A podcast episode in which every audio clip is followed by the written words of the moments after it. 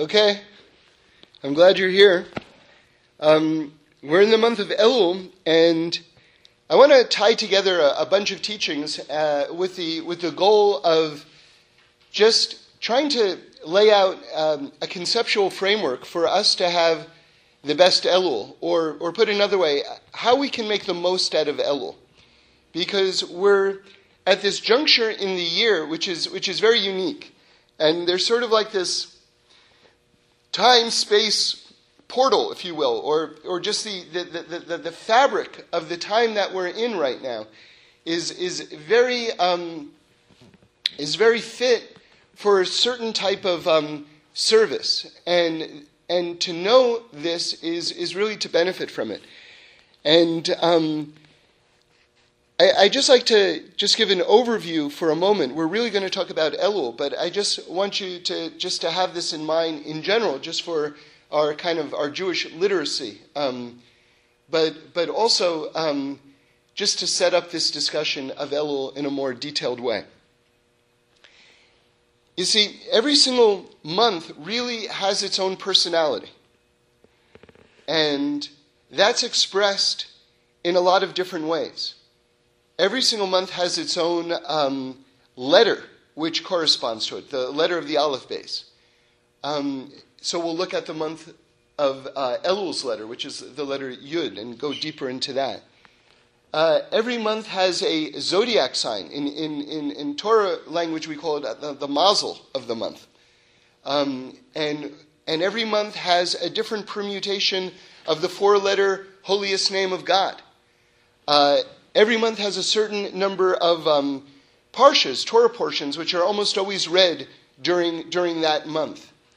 And every month also has a tribe, 12 months, 12 tribes, a tribe that corresponds to it. Um, and every month, because in leap years you have 13 months, you have the 13 attributes of mercy. So every month has a different attribute of the 13 attributes of mercy, which corresponds to it. That's something the uh, I just learned from the uh, the Imre Noam, the Jikover Rebbe. So that's um, that's another key. And then when you combine all these things together, what happens is you get a real sense of the time that you're living in. And so it's a beautiful way to, to, to go through life because you, when you enter into a new month, there's a whole different personality. It's like a whole different um, a whole different place that you're entering, essentially. And this way you actually know what place you're in. And that, that's very important because obviously if you're ordering sushi, right, at an Italian restaurant, you're going to get very frustrated after a while because you don't know what place you're in. So that's, that's the way it is also in terms of going through the year. Now, Elul is a especially great opportunity. And I just want to lay out a number of things. And also, another thing that uh, to throw in for the months is great historical events in Jewish history that have happened during those months, because that also very strongly impacts the, the personality of the time. So I want to throw out just a, a, a number of things, um, and we're going to try to put them all together and see how they all connect um, and maybe get a, a, deeper, more coherent understanding of this great opportunity um, that God is giving us with this month of Elul. So, the month of Elul, the tribe that corresponds to it is Gad. And Gad means good mazel. The letter is Yud. Um, the historical event that's primary in Elul is the fact that Moshe Rabbeinu went up and on the first day of Elul got the second luchos, the second set of tablets. And that's, that's really, that's very, very significant. The zodiac sign, the mazel of Elul, is the Basula, the virgin. And that's, that's very meaningful as well, as we'll see. And the, the larger construct is that this month, as much as it's really begins in Elul and ends in Elul, this time span really builds and builds and then just kicks into high gear at Rosh Hashanah and culminates with Yom Kippur. So, as much as that's the first 10 days of the next month of Tishrei, right? Because Rosh Hashanah is the first day of Tishrei, and Yom Kippur is the 10th day of Tishrei. Nonetheless, when you attach those to Elul, that is a 40 day period, and then that's really all what we're talking about right now. The, the, the significance of that is that that correlates, that, that, those 40 days correlate with the 40 se'ah. Se'ah is a measurement, a liquid measurement. And the four, you need 40 se'ah of water in order to make a mikveh. So Elul to Yom Kippur is one big mikveh. Okay, and we're going to talk more about that later. But just while we're on the point, let me just tell you how exact this mikveh imagery is. Of course, mikveh is a, a place where we go for, for purification, where we, you know, go underwater and then we come up and there's a, a level of purification that, that comes to, to men and women both. So that's, that's a very beautiful thing. Now, I told you that there are 40 se'ah, 40 measurements, and each one of those measurements will correspond with a different day from Elul to Yom Kippur, right? But listen to how amazing this is. A se'ah, one of those units of 40, is actually the liquid measure can be broken down further. Like you know how you have a certain number of pints in a gallon, right? So there's a smaller number, there's a, there's a smaller measurement which make up one se'ah, and that's a log. And there are 24 lugin in one se'ah. So that's just like the 40 se'ah correlate with the 40 days, each se'ah has 24 lugin, which correlate with the 24 hours within each day. So again, that's an, uh, that's an, an amazingly exact bit of imagery, showing you that from Elul to Yom Kippur, it's like drop, drop, drop, drop, drop, drop, drop, right? Every, every single moment until we've got this incredible mikvah, or perhaps the entire time is a mikvah, right? But it just really comes to culmination in Yom Kippur, which is the 40th day. So we're going to try to combine all of these things. All of these things. And before we do that, I want to touch on the, the, the Parsha just a little bit. Because the Parsha Ki Tavo is one of these Parshas, as I mentioned, that's always read during Elul. So this is to understand the, the Torah portions that we read during this time is to get another aspect of the personality of, of this time that we're in and to allow us to get, again, the most out of um, our heavenly service. And by the way, all of these things will tie together in one very meaningful way, which is that they're all designed to give us the best Rosh Hashanah.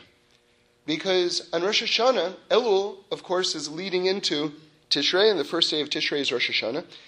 Rosh Hashanah is the day that we stand before the king and the judgment for the year comes down. And of course, it's as the rabbis teach, it's written on Rosh Hashanah and sealed on Yom Kippur, right? So we have really those 10 days. So as much as Rosh Hashanah is like, like the day, and that's true, at the same time, though, we, we really have to understand Rosh Hashanah in the context of Yom Kippur, because Yom Kippur is really when it, when it gets sealed. So, but all of these different things that we've been discussing about Elul are all designed to give us the best year. And that's why Elul is coming right before Rosh Hashanah. And you'll see how all of these things that we mentioned are really coming to, to maximize the best, best decree for, for, for Rosh Hashanah.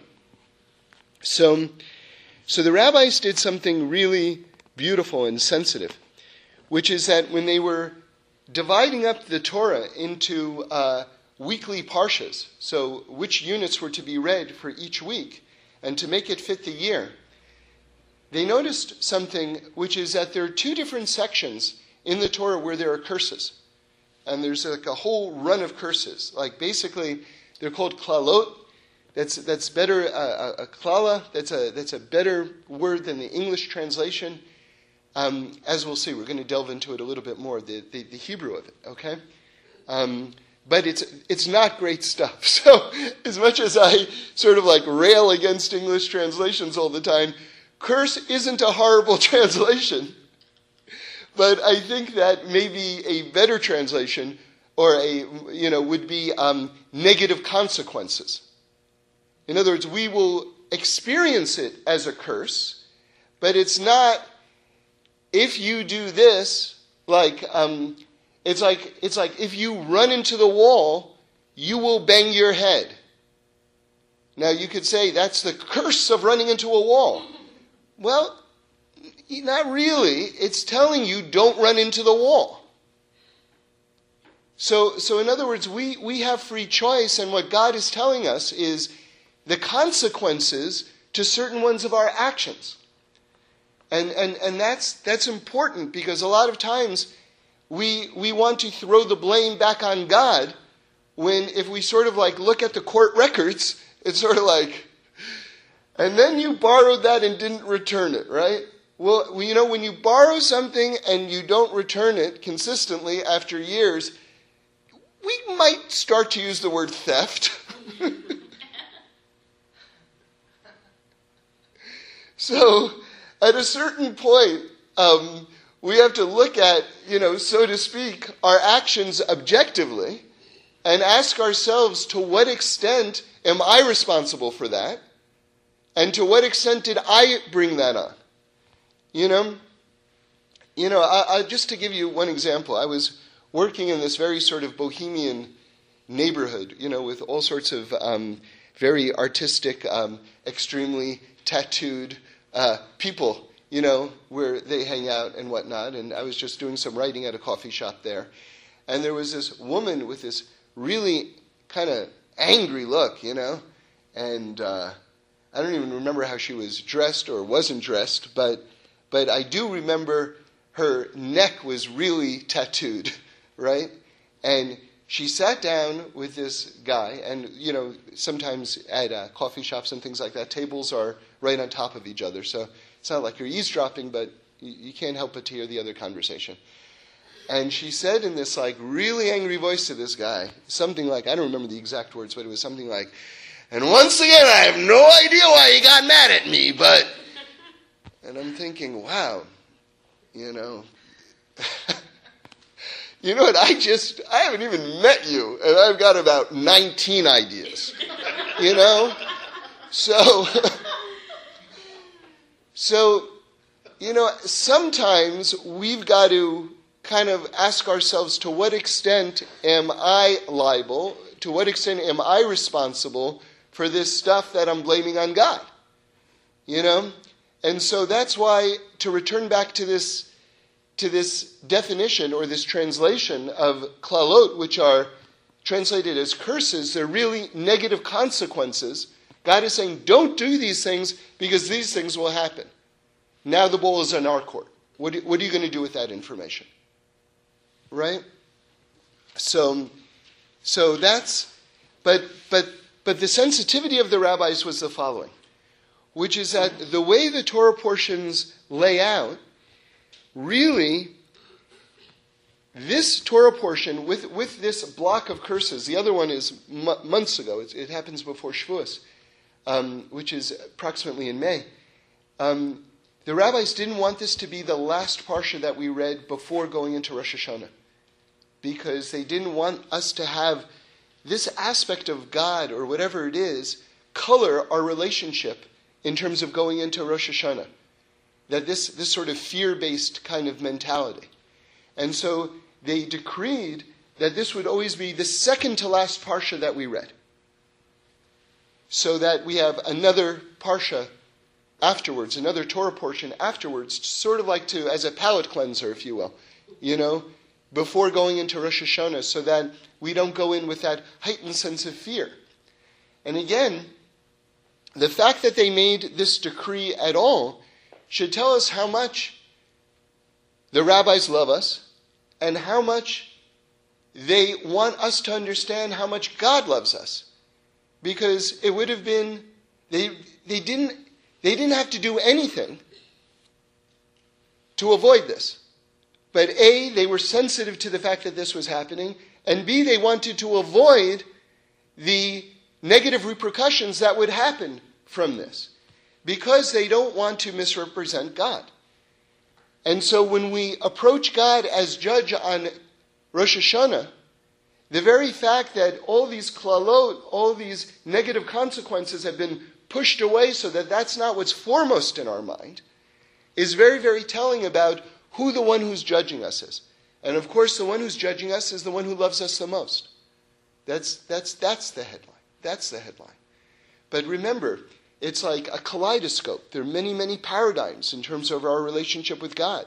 You have the king and subject, right?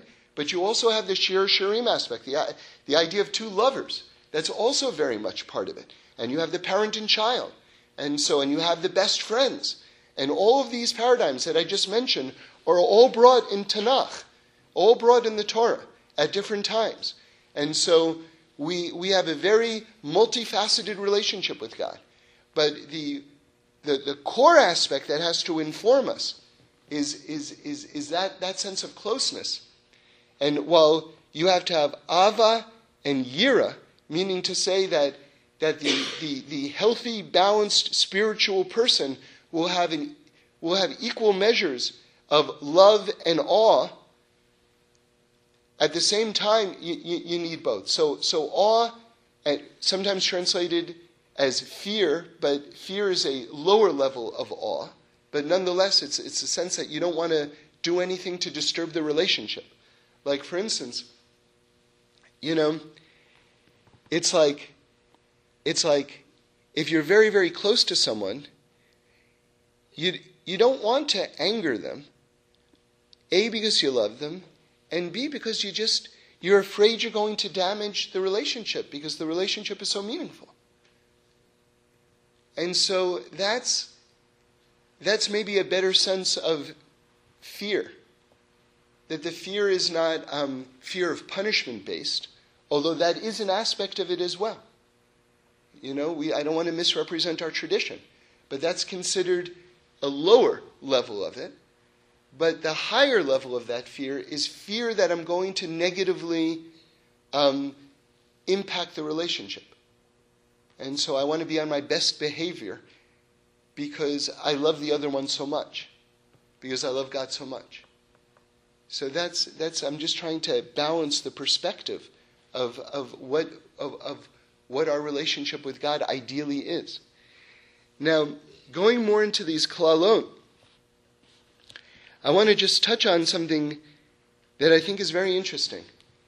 It's a pretty long section within the within the um, parsha, and um, there are 676 words in it. Okay, 676 words, and um, that is very interestingly. Remember the the holiest name of God, the Yud Ke Vav Ke, right? Yud and He and Vav and He, right?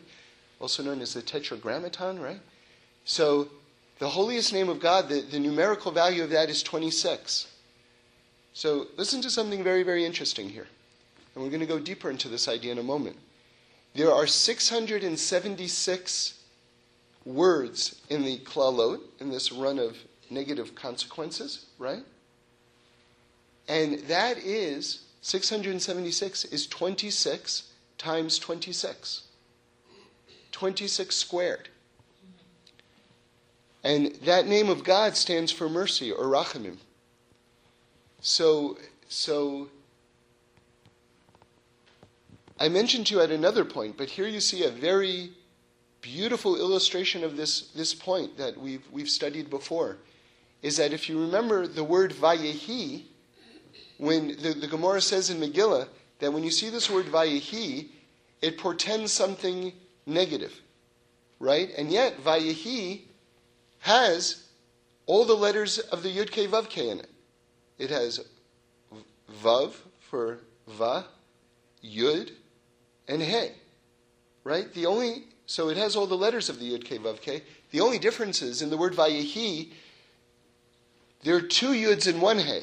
Whereas in the name of God, you have one Yud and two He's. And what we said before was, this is my own uh, analysis, is that in the Yud Ke Vav Ke, we all know that Yud, which is on top, stands for this tremendous source of light. And He is a vessel. So you have this tremendous source of light, one Yud, and two He's, two vessels to hold that outpouring of light. And that's Hashem's name, His holiest name. And that's proper. Right? That, that works. In Vayehi, which portends something negative, you have all the letters of Hashem's name, but you have two Yuds and only one Hey. Two beacons of incredible light and only one vessel to hold it. Which means to say that when, some, when we experience a bad time or hard times or whatever it is, because we know that God is good and that everything that emanates from God is good, on a very deep spiritual level, the dynamic is the following there's too much light and we don't have the vessels to hold it. Whatever it is, our life, our circumstances, or our personality, whatever it is, is not in a place that it can hold and harness the light that's coming out. Now, with that in mind, let's revisit this amazing thing in Parshas Ki Tavo that there's 676 words in this run called the curses, the tochacha in Hebrew it's called. And that 676 is what? 26 times 26. In other words, it's too much light. It's too much light. We're at a place where we don't have vessels to hold that light. Now, listen to this. We're going to go deeper. The word for curse that they use in this parsha is aror. Aror, now they use the word klala also, but they also use very prominently the word aror. Aror is very, very interesting because aror has the word or in it. Or means light. And interesting? Why would the word curse have the word or? Aleph, Vav, Resh and then it has a second resh. We're going to talk about that second resh in a moment. But three out of the four letters of the word curse spell out the word light. Aleph, Vav, Resh, or. Again, there's too much light because of this second resh. What, is, what does resh stand for? So resh, resh means, the Gemara says in Gemara Shabbos, page 104, it says Resh stands for the word risha, wickedness. Resh can also stand for the word Rosh, which means head. Which means Resh has this dual quality. It can stand for the lowest, but it also signifies the ability for a person to come back to God and to have free choice. So, Aror, this word which is translated as curse, is spelled with the word light, Aleph, Vav, Resh, or, and then there's one more Resh, because in this instance, we use the Resh, our free choice, incorrectly and chose risha, wicked. Again, the ball, here was the light, the ball was in our court, we made the wrong choice, it comes out in a negative way. And that whole blueprint of all the dynamics of that is right in the Hebrew word itself. Do you see? So, so this light is coming down at all times. And the question is, what do we do with this light? What do we do with this light? And now let's get back into Elul, because Elul is, is, is, is addressing this question head on and Elul is telling us strategies for what to do with this light and how to make vessels for this light so that we can harness it for the new year. Now remember, there's a very interesting dynamic that you see during the year, which is every single month, the last Shabbos of every single month, we bless the next month. It's called Shabbos Mevorchim, okay, the Shabbos of blessing. Now, there's one exception of the whole year for that, which is the end of Elul, the month we're in right now. The last Shabbos of Elul, when we should be blessing the month of Tishrei, we don't do it. Why don't we do it? So, as I understand it, it's because that light of the new year hasn't entered into the world yet. It enters into the world on Rosh Hashanah. And so since that light, it's not, it's not like during the year, so to speak, it's like a relay race, you know, where you pass the baton to the next person and then he runs with it. It's like the light comes down in, in Tishrei for the year, and then each month we pass the light on to the next month and we try to give it an extra blessing and based on our own um, zchusim, our own merits that we may have, you know, hopefully earned during that month. The way the light comes down for the next month might be slightly different. Like, for instance, they say that, that one's parnosa, one's livelihood, is decreed on Rosh Hashanah. So they say, well, what happens if someone has, like, you know, gets their act together and, like, really, like, improves themselves? Will they get more money? Like, for the year? Or is that the same decree from Rosh Hashanah and it doesn't really matter their actions? So, so the rabbis answer something very interesting, which is that the, the money will come down exactly how and when you need it. You know, so a lot of times, like, you know, sometimes you'll be like fearing, how am I going to pay this bill? And then maybe at uh, maybe hopefully we've all experienced this at one point, which is that the, the just the money came, and you're like, oh, thank God, you know, it's like a miracle. But how about this version, where you never have to have the crisis to begin with, right? You know, so that's kind of what it's talking about, where it's sort of like the money's going to come in the right way at the right time so that it's, it's optimal for us. And you know, sometimes I think um, of this example. Uh, I'm sure you've all seen this on some uh, TV show at some point. Something that the um, the uh, the Jewish people in Israel, like you know, sort of revolutionized agriculture in in in, in desert areas with something called um, drip irrigation. You've all probably seen uh, footage of this, where they instead of like just spraying you know, you know, sandy fields with huge amounts of water that they don't have, basically. So huge amounts gets wasted. They they they place a little hole in a pipe right where the plant is, and it goes drip right where you need it. An amazing thing. It's an amazing thing. Sounds so obvious, you know. Like now that it's been invented, you go, oh, of course, but you know, no one thought of it. So that's kind of this idea of drip irrigation, you know, in terms of getting it when you need it. Okay. But let's return back to the larger idea here right now, which is that in Elul, that's the only month in the year that we're not blessing the, the next month, right? Because the next month isn't just Tishrei, that's a new year when a new light is coming down. So we can't continue to pass the light anymore because we're at the end of the run. Because now a new light is coming down. Do you hear? So now, what did we say? What did we say? Do we have vessels to hold the light? That's the question now. Do we have vessels to hold this light that's going to be coming down on Rosh Hashanah or not? So Elul is all about making these vessels to make sure that we're going to have the vessels to hold the light. Okay? So, so now let's get into some of the the preparation and the advice, and all these are all the seemingly symbolic things that we associate with Elul that we listed at the beginning of the talk. Let's now revisit them now that we have the proper context to understand some of the depth that they're suggesting and, and, and some of the practicality that this imagery is, is, is instructing us. So, so the first thing that I'd like to suggest is to revisit this idea of the mikveh.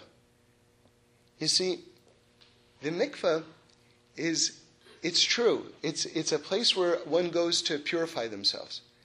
And by the way, you want to hear something really interesting?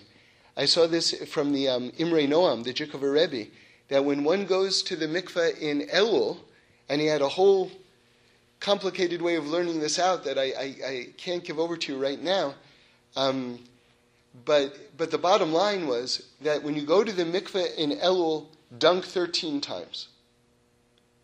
Okay, so this is this is bringing out um, this is bringing out something very deep about Elul. And I can tell you something. I always when I, I go to the mikveh erev Shabbos, erev Yantiv, and um, Reb Shlomo told me to go underwater seven times. That that was the that that was the um, the uh, the custom of the Baal Shem Tov that that he would go seven times. So I learned that from Reb Shlomo. So I always do seven times.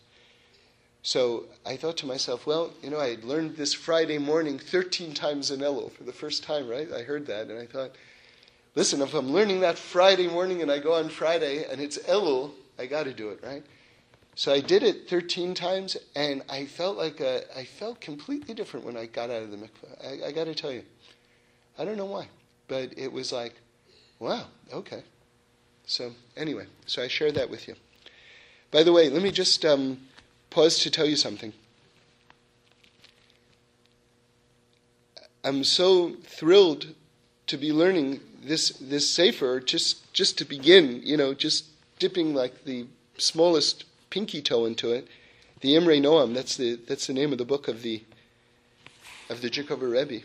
Again, he was the, the, grandson. One time I told you he was the son, but he's he's the grandson of the the Ropshitzer Rebbe, who is you know one of the greatest students of Reb Elimelech of Luzhensk and, and a contemporary of the Choz of Lublin, the Seer of Lublin, and many other great people, the Ruminover. So, anyway, so I think the highlight of my, my just my first introduction to actually learning his Sefer was when he brought down a teaching, the Jikover Rebbe brought down a teaching from the Magali Amukos and Magali Amukos is, you know, one of the greatest Kabbalists ever, and he was a chief rabbi of Krakow around the time of 1600, which at that point was the greatest rabbinic post in the world. So, and of course, Magali Amukos means the revealer of the depths. It's really one of the greatest, greatest. And, uh, you know, just to say the names is such a, a blessing to say it and to hear it. And so, so at one point during this piece on Elul and Tshuva, the Jikover Rebbe says, and I'm bringing a teaching now of the Magali Amukos.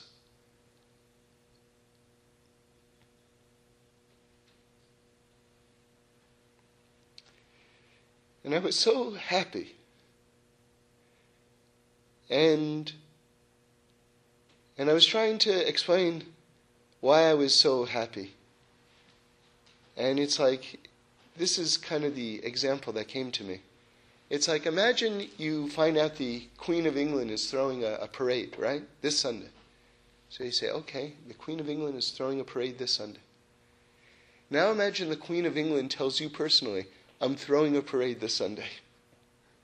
Right? Same piece of information, but it's completely different. It's completely different. So to be able to hear the Jikover Rebbe explaining to you the Magale Amukos, right? You're doing something right. You're in the right company. This is so special. It's so special to be receiving God's word from Mount Sinai, basically, from from from this this line of, of teachers, from this line of of communication. There's uh, because you're connected with the, the inside of the inside of the inside of the inside. So, so this idea of the mikveh. So on the one hand, the mikveh is something that purifies you, and that teaching alone is all that you need to know. You're getting into this time place is getting you into a place of purification for Yom Kippur, Rosh Hashanah. That's all you need to know. But I thought of something that I think is even deeper, actually. Because remember, maybe not deeper, but certainly adding to this, approaching it from a different angle. Remember, the, the, the, the, the name Elul is Rosh Tevos, it's an acronym for Ani Ledodi Vidodi Li. I am my beloved's and my beloved's is mine, right? That's referring to, again, this sense of intimacy between us and God because God is so available at this, at this time during the year. Okay? Now let's revisit this idea of the mikveh. When does one go to the mikveh, classically? Before intimacy with one's loved one. And so now the idea, the imagery of the mikveh at this time during the year, combining it with this idea of ani ledodi v'dodi li, this time of great love, the whole imagery of a mikveh becomes something very different. It's not just purification from whatever I did wrong, it's preparation for a greater degree of intimacy in the most beautiful way. Something else, right?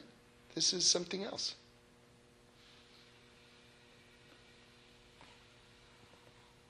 And now,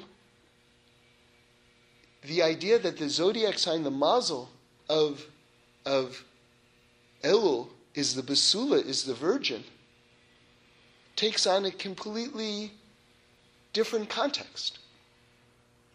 It's the person who's getting ready to be close.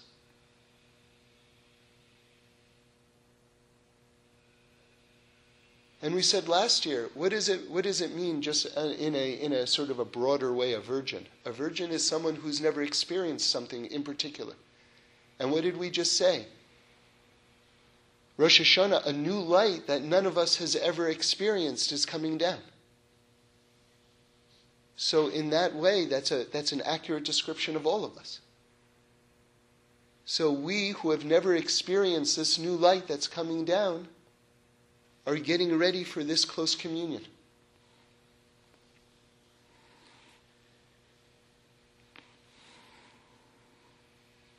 Now, this word, this word for, for, the, for the mazel, for the zodiac sign, Basula, is also this, this idea of conception, of motherhood, of someone waiting to become a mother. And so that's the idea that Elul, the month of Elul, is the conception ground for the year that's about to happen. So all of our actions during Elul are creating vessels because in another way, a basula is also a vessel for, for a child that's about to be born, right? Right? The womb is a vessel. So, so all of our actions during Elul are vessels to hold the light for the new year that's about to come down. And that's why we have to prepare ourselves. That's why we have to prepare ourselves. And we prepare ourselves with two main features. Sur meira v'yaseh tov. Right? Do good and avoid bad. That is the, remember, that's the classic, it's a classic overview of human actions. And of course, what they say, I heard in the name of the Ari, what was damaged in the Garden of Eden, our ability to know when to act and when to refrain from acting. And if you think about it, all of human action can be boiled down into those two categories when to act, when to refrain from acting. Sur meira v'yaseh tov.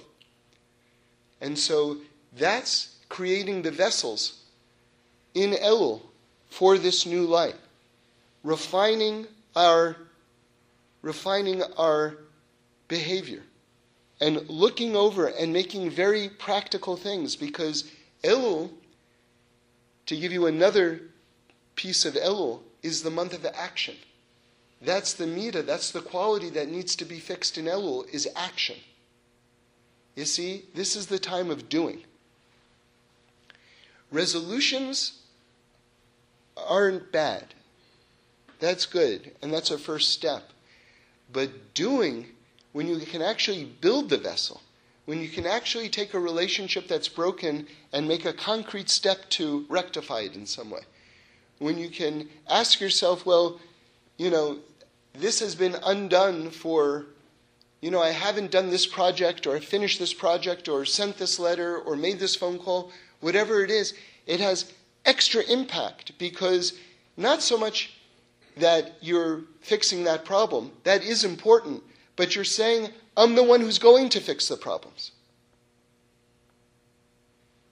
And, and that, that level of change is very important because remember, there are three main ways to fix something, to do tshuva. One is tefillah, that means prayer. One is tzedakah, that's charity. But the most powerful of all three is tshuva. And the reason is because when I do tshuva, when I return to God, when I rectify my personality and my actions, I'm now not the person that I was before. Now, tefillah, when I make a prayer, okay, that's that can come from my heart and it's very powerful. Like the world can change from great prayers. There's no question about it. I don't mean to be under underestimating or uh, you know undervaluing the, the tremendous power of prayer. I'm not. But it's a prayer. Tzedakah can be a tremendous, tremendous act. You give charity, again, it can absolutely change the world. It can save lives. Not to minimize it at all. But when I do tshuva, I am directly changing myself and I'm becoming someone else. Because I, the person that I am right now is no longer the person who used to do this or the person who didn't do that. I am now a different person. And so, whatever was decreed on the old me is no longer relevant for the new me.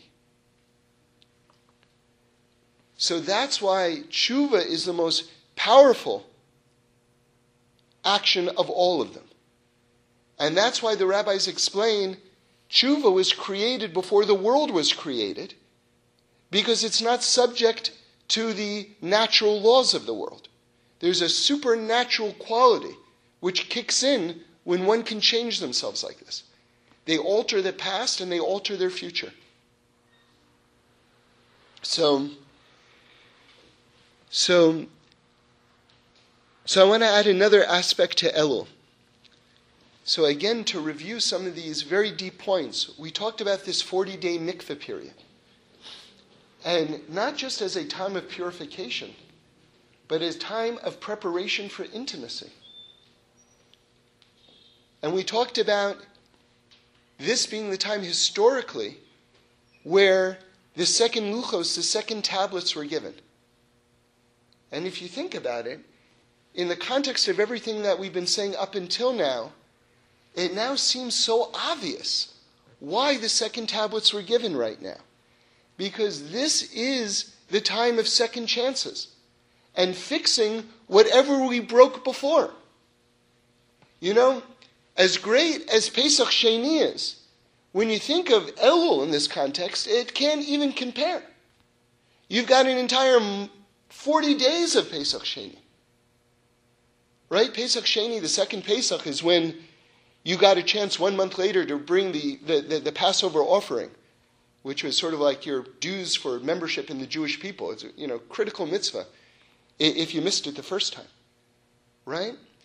So, so Hashem is taking what was broken, right? Because the first tablets, the first luchos were smashed and he's putting them all back together again and giving us this reassembled covenant. And that's amazing. That's amazing. And remember, the second tablets came down what day? Yom Kippur. That's the Moshe went up on the first day of Elul, and he comes down with everything put together on Yom Kippur. So, so so then that gives us, with that context, another, another um, deeper understanding of the basula of the virgin, which is that which may have been broken, like the first tablets were broken, all of a sudden becomes reassembled. And all of a sudden, I'm a new person again. So, so that's very, very deep too. And again, just to revisit the letter to show you how all of this is acting, grammatically speaking, when you put the letter yud Rabbi Reisman, I saw this in his book, when you, when you put the letter Yud in terms of Hebrew grammar in front of a word, that changes it into the future tense. So all of these things that we're talking about of Elul is what? Looking toward Rosh Hashanah, looking toward Yom Kippur. All of this is geared toward the future year. Harnessing the energy, being able to make vessels of the new light that's about to come down. Because we don't want to be in this place where it's sort of like we don't have vessels for the light. So, so I can just tell you on a very personal level, when, when, I, when I started learning all this stuff and integrating all of these ideas, I realized that basically this whole month is Rosh Hashanah. I mean, I thought that this is sort of like, okay, I'll do a couple of good things, maybe, hopefully, to get ready for Rosh Hashanah. And then all of a sudden it hit me this whole month is Rosh Hashanah. But to me, that's great because that you might go, ay vey, a whole month of Rosh Hashanah. I can hardly take one day of Rosh Hashanah. But that's not how it hit me. It took the pressure off. It was like, it was like the opposite. It was like, oh, I got a whole month. Okay, that means that um, instead of having a giant work assignment and basically one day to do it all, I all of a sudden have like 30 days to do it. Right? So that, I was like, okay. But it also told me this is for real. This time is for real. Really do it. Really do it. Really do it. And you know, most of us are old enough at this point and mature enough, hopefully, at this point of our lives to begin to ask ourselves some pretty nitty gritty questions, which is this thing that I haven't got to, or this thing which I'm still in the middle of, and I've been in the middle of it now, it's going on what, second, third decade right now? It's like, why not like apply a little put up or shut up to our own selves? Is, is, is this for real? Am I ever going to get this done? Because if not, why don't I just tell myself I'm never getting it done and stop thinking about it? Or if I am going to get it done, when am I going to get it done? What positive action am I going to take right now to get it done? This thing right now that I'm in the middle of, is this messing up someone else? If it is, I've got to address that. Because if I'm standing in the way of someone else right now, I can't afford to continue to do that as a life plan. I can't. Let's, let's bring some closure to some of these things that have just been, that we've accepted there is no deadline to. That's a lie that we're telling ourselves that there's no deadline to these things. There is a deadline to these things. We've just decided to live in la la land and say that there is no deadline to these things. So let's be real with ourselves. And by the way, and I mean this in the sweetest, most inspiring way. Hear these words very carefully before I tell you what, it, what I'm about to say. I mean this in the sweetest, most inspiring way. If you're not going to do it, maybe just give up on it. You know? because it may be just one of those things at this point, which is not really a goal anymore, but just an agent of the Yetzer Hara to make you crazy. Now, that doesn't mean that any unfinished plan, therefore, give up on. No. Some of those things might be the most important things in your life and the reason why you were born to begin with. So please don't misinterpret me. Please don't misinterpret me. And you know, on certain things, on a creative level, if you've been working on something forever and you haven't really revisited it, maybe it's done. and maybe it's just as good as it's going to be. But maybe just get it out of, just, just get it off your desk. And then just move on so that you can open yourself up for the next thing. So, so again, I mean, my motto is never give up. So I'm, I'm not saying any of this to be discouraging. What I'm saying is to be real and to bring closure to certain things that perhaps need a little bit of, you know, reality checking to. um, especially if they impact other people and other people are relying on you for one thing or another. You know?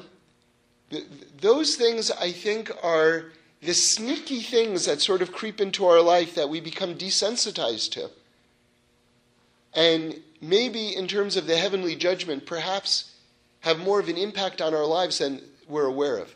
I'm speculating, but I'm just throwing it out there as, a, as an idea.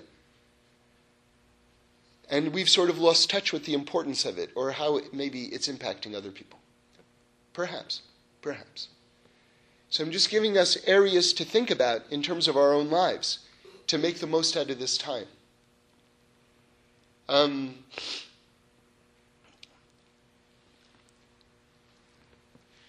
let me just finish with, with one, one last idea.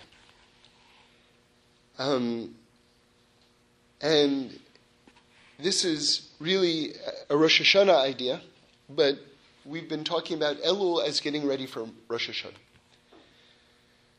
So, Rosh Hashanah is really all about making God king. And, and by the way, there's a, a, a, a, a, a, talk that I gave a, a couple of years ago that I'd really recommend that you listen to again at this time, if, if you like. It's called These 10 Days, and it's talking about the period between Rosh Hashanah and Yom Kippur and I sort of recorded it. It was like all the collected Torahs that I said over at the Happy Minyan between on Rosh Hashanah and Yom Kippur. So it's a good it's a good overview of this time just to kind of focus us in, okay? So so without going into the depths of this, Rosh Hashanah is really about making God king. It's about the Malchus Shemayim, the kingship of heaven, and basically acknowledging that God is the only reality in existence, right? More real than us.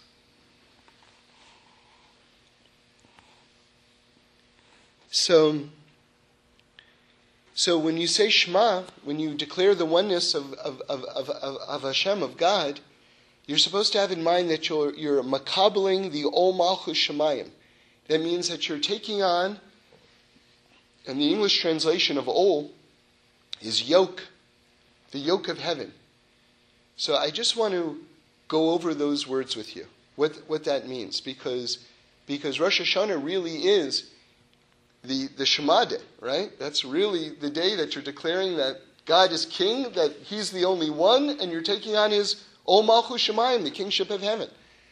So, normally speaking, if you were to come up to me and say, what does it mean to makabel the Ol Malchus Shemayim? And by the way, there's a beautiful thing with the letters. If you take the word Shema, which is Shin Mem Ayin, and go backwards with it, Ayin is the first letter of the word Ol, Mem Malchus, Shin, Shemayim. Ol Malchus Shemayim. That's contained within the letter Shema. Okay? So if you ask me, what does it mean to take on the kingship of heaven, I would tell you the following thing. This is as of before Shabbos, I would have told you this. that I am, I, uh, I'd start with the word I, I am making God king. Or I am taking on the the responsibility or, or heeding the command to keep the Torah. Right? I am accepting that upon myself. That's more or less what I would have said. Okay? But then I listened to the words. Somehow on Shabbos morning, the words just, I heard the words completely differently. I'm makabeling ol malchus shemayim. Mikabel, makabeling, makabel means to receive. From the word Kabbalah. Kabbalah means to receive. So wait a second. I thought I was doing something. This is the opposite. Receiving is, is, the, is the opposite. And in all, this yoke which is being thrown down from heaven to attach myself to God, there is a rope being thrown down from heaven. And now I have a chance to grab this rope to tie myself to heaven. It's like, can you imagine? It's like a person, God forbid, is drowning in the water, and all of a sudden they throw a rope to him. And they say, I am grabbing this rope. yeah, but I got maybe a, a, a better description of what just happened. Your life is being saved. right? You are receiving, yeah, you might be grabbing a rope, but, but more to the point, you are receiving a rope that's being thrown your way. So that's very, very different.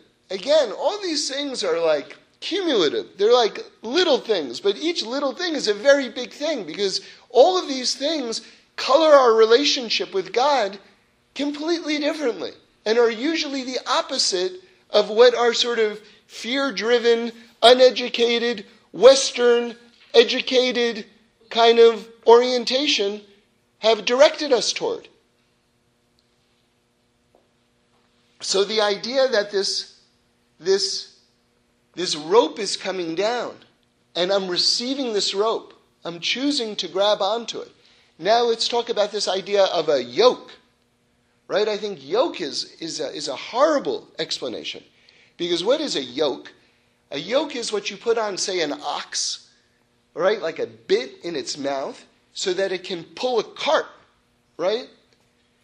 And it's sort of like, that's what I am? That's what I am to you, God? I'm a beast of burden? That's what I am? That's what you created me to be? Just someone who wants to do things and can't do things? And doesn't want to do other things and must do those things? That's what I am? That's not what I am. That's not what God created us to be. That's one aspect of it, but if you remember, we talked about the other week serving God with all of your hearts. It's in the plural. It's got the two letter vases, right? One vase to serve Hashem with one's Yetzer Hara, negative inclination. That's the yoke aspect. But then what about our positive inclination? All the things that I want to do. Not that, I, all the things that I want to do, God, I want to do them for you. Not only that, but you're commanding me to do them. I'm sharing all the happy things with you, God, and I'm doing them for you. Not just I do the stuff I don't want to do for you, and the other stuff, okay, you're, you're cool with, but really it's kind of for me because I kind of like it. So really, I, that's like the, the, the worst of both worst of both worlds, right? The stuff I don't want to do, I have to do because you tell me to do it.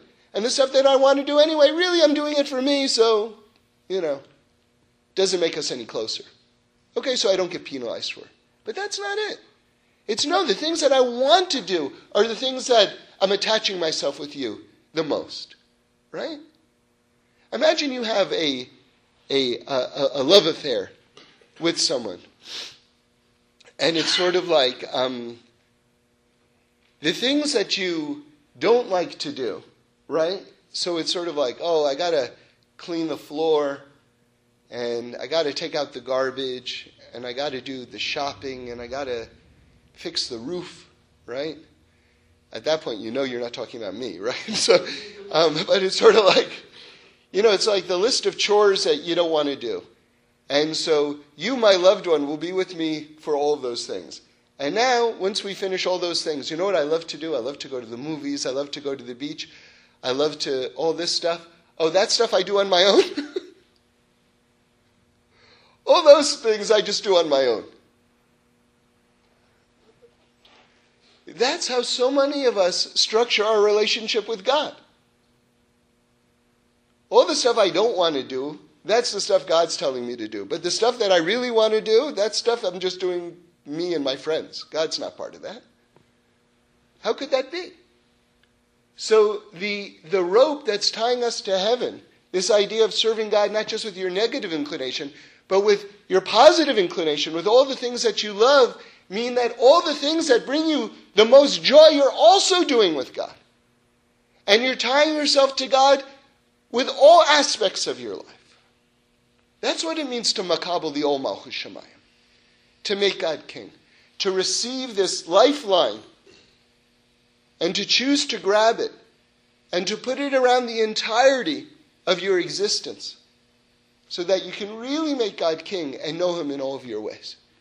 Please, God, this should be a great Elul, a time when we all just jump into the mikveh and do the most actions and create the greatest, strongest vessels with our actions to receive this brand new light that's coming into the world, to ensure a fantastic year for us, for all the Jewish people, for everyone in the entire world, and that Hashem himself should have tremendous pleasure over his Bria, over his creation.